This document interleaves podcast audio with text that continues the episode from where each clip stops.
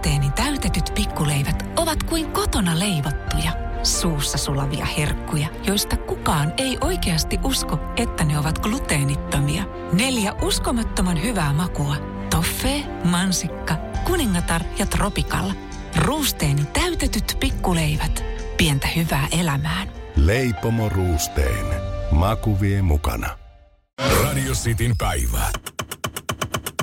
Ystävällisin terveisin Mikko Honkanen. Sairaanhoitajan työ on ollut vuosia, kenties jo vuosikymmeniä.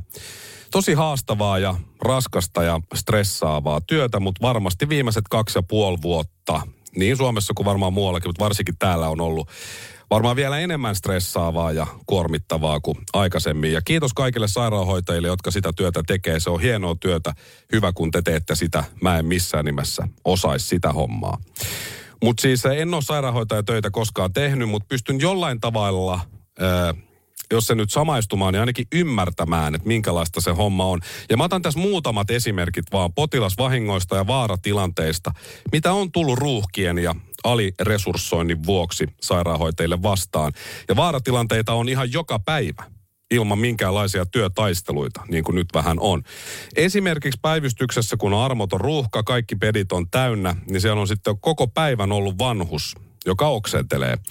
Illalla sitten lääkäri huomaa, että jaa, potilaallahan on kallon murtuma, hoito viivästynyt noin 12 tuntia. Sitten kun on yö, yövuoro, niin sieltä löydetään päivystyksestä potilas, jota ei ole millään listalla. Ihmetellään, mikä juttu tämä on. Potilas olisi pitänyt lähettää neurologihoitoon jo illalla aivoverenkierrohäiriöoireiden takia. Kiireen takia näin ei ole tehty. Mummoilta hävii kaikki liikuntakyvyt, kun kukaan ei kere, kerkee, eikä ole kerinnyt lenkittämään tai jumppaamaan heidän kanssaan. On vaan lääkitty kovemmin, että pysyvät siellä sitten rauhallisena päivystyksessä myöskään kerran on ainakin käynyt niin, että kukaan ei ole kerennyt auttaa kesätyöntekijää, kun siellä on kriittisesti sairas 40-vuotias potilas hoidossa. Kesätyöntekijä on antanut potilaalle suonen sisäisesti lääkärin määräämän virheellisen lääkeannoksen, jonka seurauksena potilaan sydän pysähtyi. Sillä lailla. No, potilas saatiin kyllä elvytettyä, mutta kaikki nämä siis kiireestä. Potilas on saanut myös tulehduksen suonen sisäisen antibiootin takia päivystyksessä. Vieruskaveri siitä soittanut sitä hätäkelloa, kun on kuullut korinaa siitä vierestä. Tämä potilas oli saanut anafylaktisen reaktion ja oli sinisenä ja puoli tajuttomana. Allergia kyllä oli tiedossa, mutta kiireessä tarkistaminen oli unohtunut niin lääkäriltä kuin hoitajaltakin. Ja siinä siis vaan muutama esimerkki siitä, mitä kiire ja henkilökunnan vajaus aiheuttaa, jos se nyt ihan joka päivä, niin ainakin viikoittain. Ja jotain tarttisi tehdä, koska tämä ongelma on ollut tiedossa jo hyvin pitkään, jopa kymmeniä vuosia. Miksi kukaan ei kuuntele sairaanhoitajia? No, perjantaina meidän kaikkien onneksi esiin astui päättäjä, joka halusi kuunnella.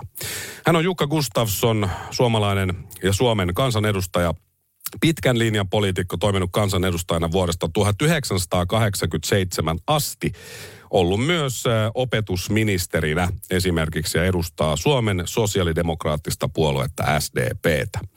No Jukka tuli sinne eduskuntatalon portaille ja sanoi sitten siellä sairaanhoitajille seuraavalla tavalla.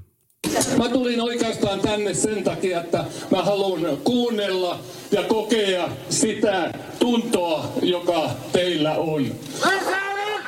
Mä olen hiljaa. Noin, hiljaa, kun Jukka puhuu. Täytyy arvostaa Jukka Gustafssonin itsevarmuutta ja herkkyyttä. Astelee eduskuntatalon portaille, satapäisen mielenosoitus ja lakkolaisjengin eteen.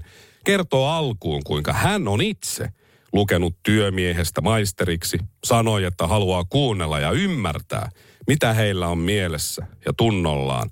Ja ensimmäisen yleisön kommentin jälkeen käskee olemaan hiljaa. Tämän kaltaista nöyryyttä ja kansan syvien rivien hädän ymmärrystä ei voi opetella. Tämä tuli suoraan sydämestä, SDPn punaisesta sydämestä. No Iltalehti sitten kysyi Jukalta, että mikä homma tämä nyt oli, niin Jukka Gustafsson kommentoi tätä julkista välikohtausta hoitajien kanssa. En koe itse huutaneeni. Jukka Gustafssonin mukaan hiljaa ärähdys irrotettiin mediassa kokonaisuudesta, eikä kyse ollut huutamisesta. Gustafsson ei koe siis huutaneensa tilanteessa, mutta myöntää korottaneensa ääntään. Noin mäkin sanon aina, kun vaimon kanssa riita. Ei, ei, kulta, en mä, en mä huutanut. Mulla saattoi äänenvoimakkuus hieman nousta. Jukka jatko myös, että varmaan siinä ääni-ilmastossa ääni on noussut, mutta en koe itse huutaneeni. Joo, siinä on aika pitkän linjan poliitikon vastaus, toi ääni-ilmasto on hyvä. Jotkuthan vaatii toimia ilmastonmuutoksen ehkäisyyn, toiset asenne ilmastonmuutoksen ehkäisyyn. Jukalle tekisi hyvää ääni-ilmaston muutos. Jukkahan ei ole siis hakemassa tulevissa vaaleissa kansan edustajaksi, joka on tietysti harmi. Olisin halunnut kuulla, mitä hän huutaa opettajille ja varhaiskasvattajille ja muutamille muille. Ja Jukka syyttää tietenkin mediaa siitä, että se on vääristellyt hänen sanomisiaan. Mutta se, mitä media ja hoitajat eivät ole ilmeisesti vieläkään ymmärtäneet, on se, että Jukka Gustafsson oli tullut kuuntelemaan Jukka Gustafssonia. Ystävällisin terveisin Mikko Honkanen. Hiljaa! Mä laitan tähän loppuun passiivis-aggressiivisen hymiön. Radio Cityn päivä.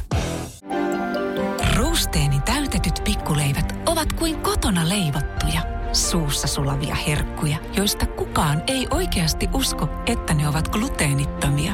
Neljä uskomattoman hyvää makua. Toffee, mansikka, kuningatar ja tropikalla. Ruusteeni täytetyt pikkuleivät. Pientä hyvää elämään. Leipomo Ruusteen. Maku vie mukana.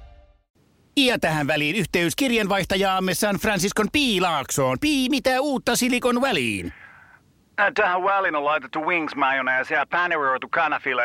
Tämä on Hesburgerin uh, wings kanafila hamburilainen. Nyt 6.50. Kiitos, teet tärkeää työtä siellä, Piuski. Uuden sukupolven saroilla viimeistelty. Erikoishalkeamilla varusteltu. Lasi, joka on kohdannut vahvempansa ja saapunut määränpäähänsä. Haastavaa näkyvyyttä, jota ei ole tehty koettavaksi. Tuulilasivaurio, joka on tehty kesytettäväksi. Ja pian Inkaarilla. Inkaar on aina in, vauriokorjaamo vaivattomin. Inkaar.fi. Radio Cityn päivä. Ystävällisin terveisin Mikko Honkanen. Aloitetaan menemällä hetkeksi viime perjantaihin. Silloin eduskunta hyväksyi siis perjantai-iltana, tarkemmin kello 19.31, sosiaali- ja terveysvaliokunnan mietinnön Sanna Marinin hallituksen esittämästä potilasturvallisuuslaista. Ja silloin äänin 62 puolesta, 30 vastaan tämä homma meni läpi. Tarkoittaa siis sitä, että silloin äänestyksestä oli poissa peräti 106 kansanedustajaa. Siinä oli perjantai-iltana 106 edustajallamme parempaa tekemistä kuin äänestää tällaisista asioista. Ja toisille siis se on potilasturvallisuuslaki, toisille taas pakkotyölaki. Mä itse käytän tätä termiä pakkotyölaki. No mutta siis eilen maanantaina tästä pakkolaista sitten äänestettiin eduskunnassa. Ja äänin 109 puolesta 38 vastaan tämä asia meni nyt sitten läpi.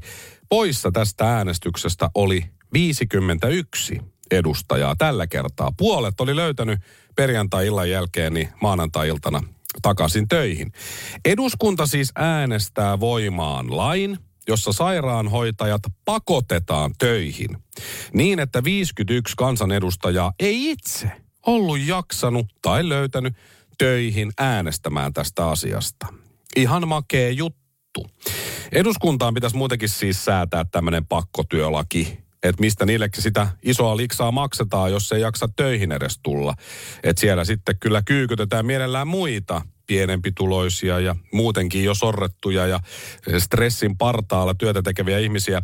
Kun kyse ei ole omasta navasta, niin se on kiva muille keksiä vähän pakkotyötä, kun ei itse jaksa tulla töihin. No joo, jos noin kaikki 51 edustajaa olisi ollut töissä äänestänyt vastaan, niin ei olisi, hetkinen, Olisiko riittänyt? 50, ei olisi ihan riittänyt, että siinä mielessä, mutta joka tapauksessa aikamoista, aikamoista äh, niin kuin suhmurointia. Saatanan tunarit sanoisi joku entinen päämiehemme tässä kohtaa.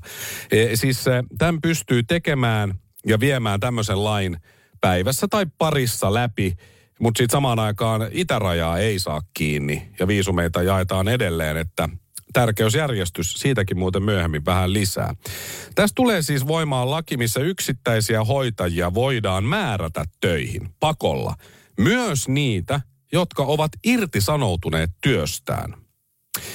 Ei välttämättä kuulosta kovin kivalta hommalta, kun Suomen pitäisi olla vapaa maa ja näin, että sut voidaan pakottaa töihin, vaikka sä oot irtisanoutunut. Että sä oot aloittanut uudessa työpaikassa, kaikki on tosi fantsusti, sit sut tullaan vaan hakemaan väkisin entiseen työpaikkaan töihin.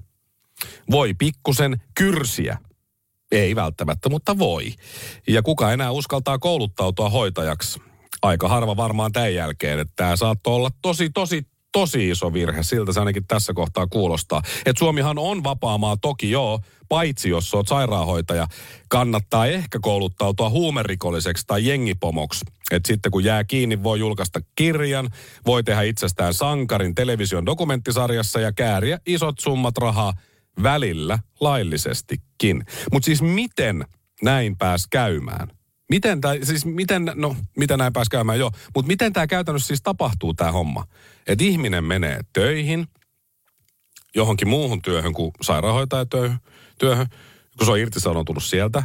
Mutta sitten se voidaan määrätä ja pakottaa töihin. Miten se niinku käytännössä tapahtuu, että tuleeko sieltä joku sairaalapoliisi tai joku vartija hakemaan sut raudoissa tai nippusiteissä sinne työpaikalle sairaanhoitaja hommiin, tosta takki päälle, maski naamaa, ja sitten pakottaa, että no niin, siinä joku vahtii sitten, että tota sun pitää nyt hoitaa, liikutteles käsiä vähän, hoida homma, pese toi tai tee sitä ja tätä. Mä en, mä en tiedä, mutta jotain tästä varmaan tarttis keksiä.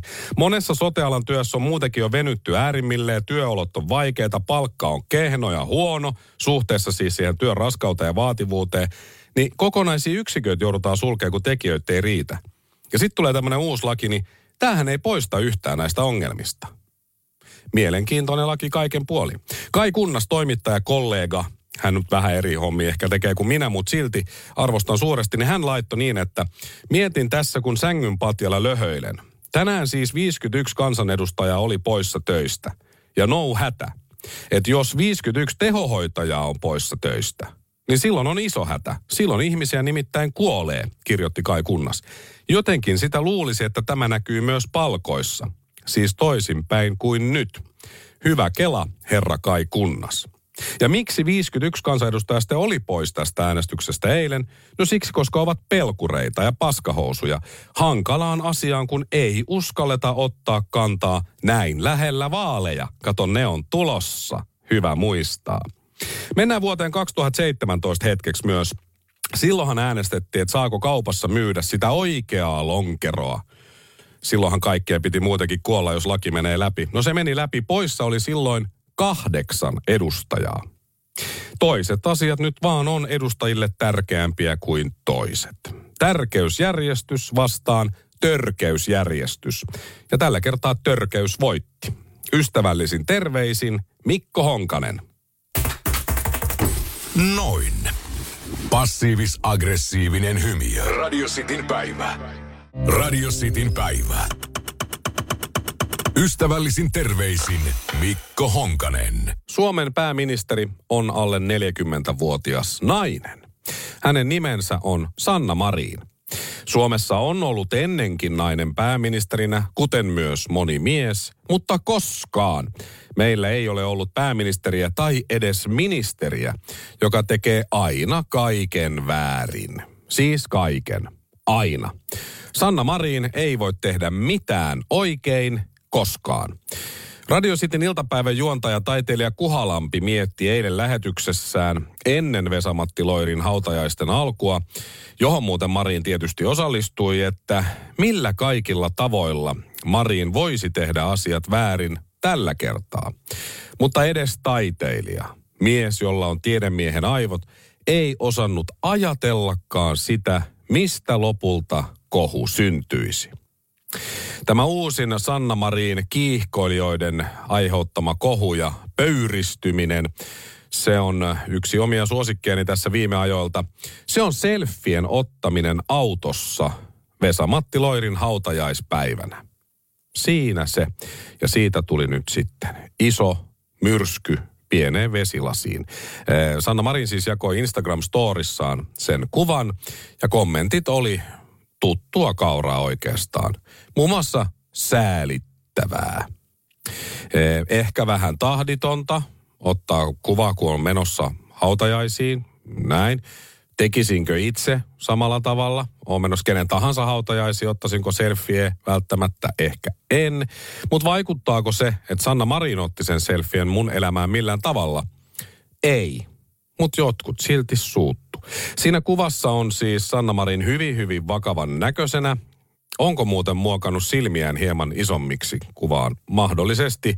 Hänellä on musta, olisiko toi nyt sitten poolopaita päällä. Ja sitten siinä on jonkun verran tekstiä. Muun muassa niin, että eduskunta aloitti vuoden 2023 talousarvioesityksen käsittelyn. Laskimme ministeri Petri Honkosen kanssa valtioneuvoston Seppeleen Vesamatti Loirin muistoksi Johanneksen kirkossa. Ja sitten oli päivämäärä 20. päivä syyskuuta. Et taas kerran syntyi kohu tällaisesta, mitä Sanna Marin teki. Ja väärin tietysti teki taas, kun olisi ihan järkeviäkin juttuja, mistä voisi suuttua. Ja onhan niistä joistain järkevistäkin joskus suututtu. Mutta kyllä tässä on vedetty taas oikein herneenpalot molempiin sieraimiin monien osalta. Ja näin se nyt vaan menee, näin ne asiat kuulkaa koetaan. Pitää väkisin alkaa keksiä syitä suuttua Sannalle, niin nyt ollaan jo siinä tilanteessa, että, että tuota, pikkusen on semmoista väkisin yrittämistä kyllä tässä. En mäkään siis oikein ymmärrä, tai tekisi itse silleen, että mä ottaisin jonkun surullisen selfien matkalla hautajaisiin tai sieltä pois lähtiessä korostaakseni itseäni ja sitä, että olen makea tyyppi ja olen menossa tuonne ja tuonne. E- En, en tekisi, mutta kyllä jos joku tekee, niin siitä vaan ei se ole niin kuin multa pois. Olisi mielenkiintoista myös tietää, johtuuko tämä nimenomaan Sanna Marinista vai siitä, että hän oli menossa Suomen kaikkien aikojen taiteilijan, kenties ainakin tietyillä osi- osa-alueilla, niin Vesamatti Loirin hautajaisiin, että onko tämä enemmän Loiria vai Sannaa, en tiedä. Yksi kommentti oli sellainen, että hautajaisissa kunnioitetaan jonkun toisen muistoa. Se tilaisuus on pyhitetty jollekin toiselle, ei omalle naamalle. Pitää olla narsisti, ellei ymmärrä tätä. Sitä mä en tiennyt tämän kommentin luettuani, että ai, haudattiinko se Vesamatti Loiri siihen pääministerin autoon. Jännä juttu. Mutta siis tämä selfie, mikä nyt sitten Marin jako sinne Instagram-storiin, niin ei se ole otettu siellä Vesamatti Loiri hautajaisissa. Se on siis otettu siellä autossa, virka-autossa. Julkaistu myös kello 19 illalla reilusti hautajaisten jälkeen. Että ei se ole siis varmaan Sanna ollut lähelläkään niitä hautajaisia siinä kohtaa Johanneksen kirkkoa. Mä en tiedä, mitkä ne säännöt on. Että onko se sitten niin, että jos on hautajaispäivä, niin ei saa ottaa kuvan kuvaa varsinkaan itsestään sinä päivänä. Saati sitten jakaa niitä. Mulla on mennyt noin säännöt että mä en silleen tiedä. Sanna Marin on myös siitä mielenkiintoinen hahmo, että hänen kanssaan eri mieltä olevat ovat sitä mieltä, että Sannalla on innokas seuraajakultti, joka palvoo häntä, eikä heidän mielestään Sannaa saa koskaan kritisoida. Eli jos et ole häntä vastaan, sinun täytyy olla Sannan palvoja. Mitään välimaastoahan ei ole olemassa. Ja mä en tässä siis puolusta Sannaa, mutta en varsinaisesti nyt sillä niin kuin haukukkaa. Ja siksi mä oon ihan varma, että palautetta on tullut jo. Hei Honkanen, miksi sä rakastat sitä Sanna Marinia? Ja lisää on tulossa. Mutta miksi kohu ylipäätään syntyi siitä kuvasta? Miksei siitä, mitä se kirjoitti? Ihan siihen alkuun vielä.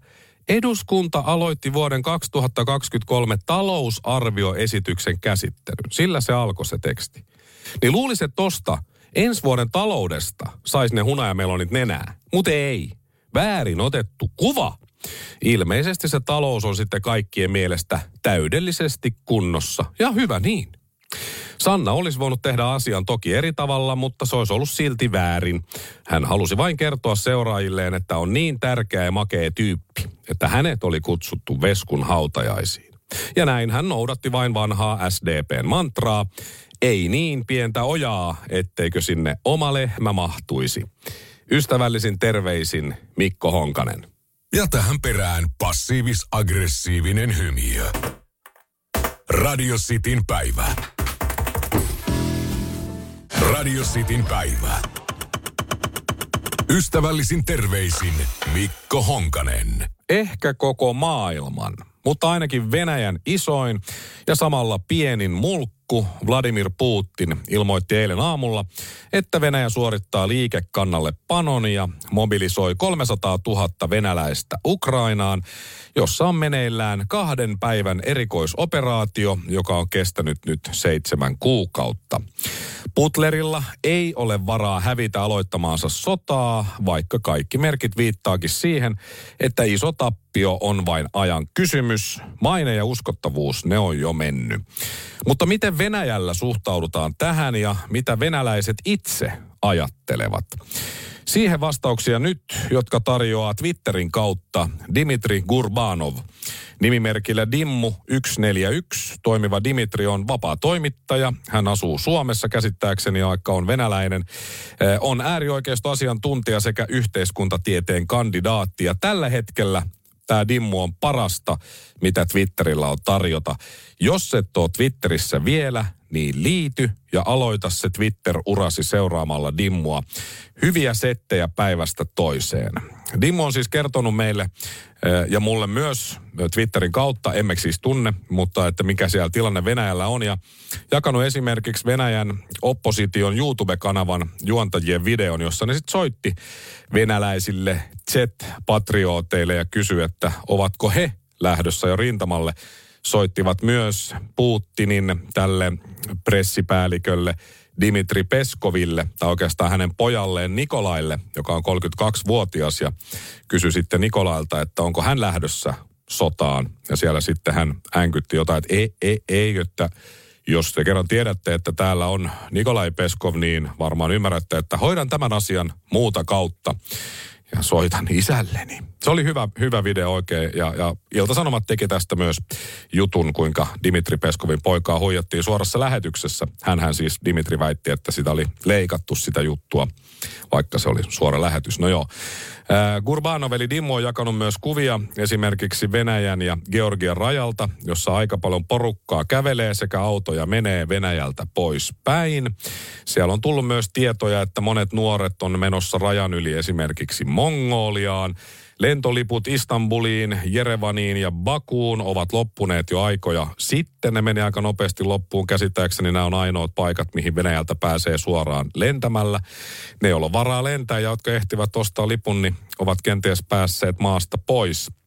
Myös mielenosoituksia on ollut Venäjällä esimerkiksi Moskovassa – aika paljonkin oli porukkaa, jotka huusi kaduilla, että Putin juoksu hautaan. Dimmu jako myös tämän videon ja rohkeita ovat, jotka menivät huutamaan, koska Venäjän syyttäjälaitos kertoi, että kaikki ne, jotka lähtee kaduille vastustamaan tätä mobilisaatiota, voi saada 15 vuoden vankeustuomion. Näin toimii Venäjällä oikeusvaltio, jos osoitat mieltäsi, voit saada 15 vuotta vankeutta. Sillä tavalla. Sitten siellä on äh, Dimo kertonut, kuinka henkilöitä on määrätty kutsuntoihin. Ja sitten ehdotetaan, että jos vapaaehtoisesti allekirjoittaa sopimuksen, niin sitten ei tule rangaistuksia, mutta muuten sitten tulee. Että jos henkilö ei suostu allekirjoittamaan, niin okei, sut päästetään sitten pois, mutta myöhemmin mobilisoidaan sitten väkisin. Ja tämähän on nyt aika tuttua venäläistä touhua tämä. Myös venäläiset kansanedustajat on säätänyt sitten lain itse itselleen, jonka mukaan heidän ei tarvitse osallistua tähän liikekannalle panoon. Eräskin edustaja Vyatkin kertoi, että se on helppo lähteä rintamalle, on paljon vaikeampi tehdä päätöksiä siellä Duumassa. Ja siellä onkin sitten edustaja Vyatkin sankarillisesti jäänyt duumaan, koska se on vaikea päätös. Rintamalle lähteminen ei niinkään. Ja on myös kerrottu, että Venäjällä nyt myydään sellaisia 25 euron hintaisia käden kivuttomasti murtamisoperaatioita, että maksa 25 euroa, niin minä murran kätesi sillä lailla, että se ei paljon satu, niin sun ei tarvii lähteä sotaan. Ja Venäjällä myös, miten murtaa käsi, Google Haut on kovasti ollut nousussa. Duumassa on myös suositeltu reserviläisille, että ei kannata matkustaa ulkomaalle tai Venäjän sisälläkään ei saisi matkustaa. Huom, Duuma kun suosittelee jotain, niin ymmärrät varmaan, mitä se tarkoittaa menee. Mutta nämä kaikki siis ja lisää Twitterissä. Kiitos Dimmun. Nyt mullakin on parempi kuva siitä, mikä buugi Venäjällä juuri nyt on. Vähän ehkä te, toki niin kuin yksipuolista noin Dimmun twiitit, mutta myös faktoihin perustuvaa tietoa ja uutisointia. Tykkään kovasti. Ja hyvä asia on tietysti se, että osa venäläisistä uskaltaa lähteä maasta pois ja osa uskaltaa myös osoittaa mieltään. Mutta missä oli protestit, barrikaadit, mielenosoitukset, muut, kun Venäjä valtasi Krimin? Missä oli mielenosoitukset, kun Venäjä teki tuhojaan Bukhassa? Missä kansa piileksi, kun Venäjä tuhosi Harkovan aluetta Ukrainassa? Missä oli venäläiset, kun sotilaat Putinin käskystä murhasivat lapsia ja tekivät mitä kauheampia tekojaan siellä Ukrainassa?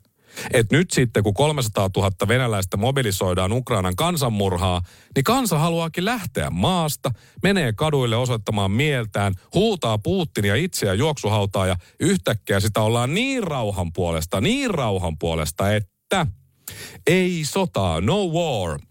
Ne huudot vaan kaikuu itänaapurissa heti, kun pitäisi itse lähteä kuolemaan naapurimaahan turhan asian takia.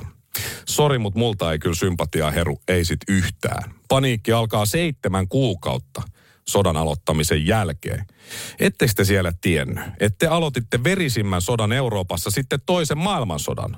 Luulitteko te tosiaan, että sota ei koske teitä, sinua? Kaikki oli vielä hyvin, kun Venäjä lähetti kuolemaan vain maalaisia, köyhiä ja vähemmistöjä. Mä suosittelen kaikille niille suomalaisille myös, jotka on ollut koko ajan Venäjän puolella, että menee itse sinne eturintamalle osoittamaan tukensa. Saa suorittaa vaikka heti. Se, mikä tässä kaikessa mut on kuitenkin yllättänyt, on se, että Vladimir Putin on sittenkin kuitenkin strategian mestari. Hän ilmoitti eilen, että 300 000 venäläistä mobilisoidaan hänen sotaansa ja jo yhden päivän aikana yli 300 000 venäläistä mobilisoi itsensä pois Venäjältä. Rakastelkaa, älkää sotiko. Ystävällisin terveisin Mikko Honkanen. Mä laitan tähän loppuun passiivis-aggressiivisen hymiön. Radio Cityn päivä. Ruusteeni täytetyt pikkuleivät ovat kuin kotona leivottuja, suussa sulavia herkkuja, joista kukaan ei oikeasti usko, että ne ovat gluteenittomia. Neljä uskomattoman hyvää makua. Toffee, mansikka, kuningatar ja tropikalla. Ruusteeni täytetyt pikkuleivät. Pientä hyvää elämään. Leipomo Ruusteen. Maku vie mukana. Ja tähän väliin yhteys kirjanvaihtajaamme San Franciscon Piilaaksoon. Pii, mitä uutta Silikon väliin? Äh, Tähän väliin on laitettu wings mayonnaise ja paneroitu kanafila. Tämä on Hesburgerin uh, wings kanafila hamburilainen. Nyt 6.50. Kiitos, teet tärkeää työtä siellä, Piuski.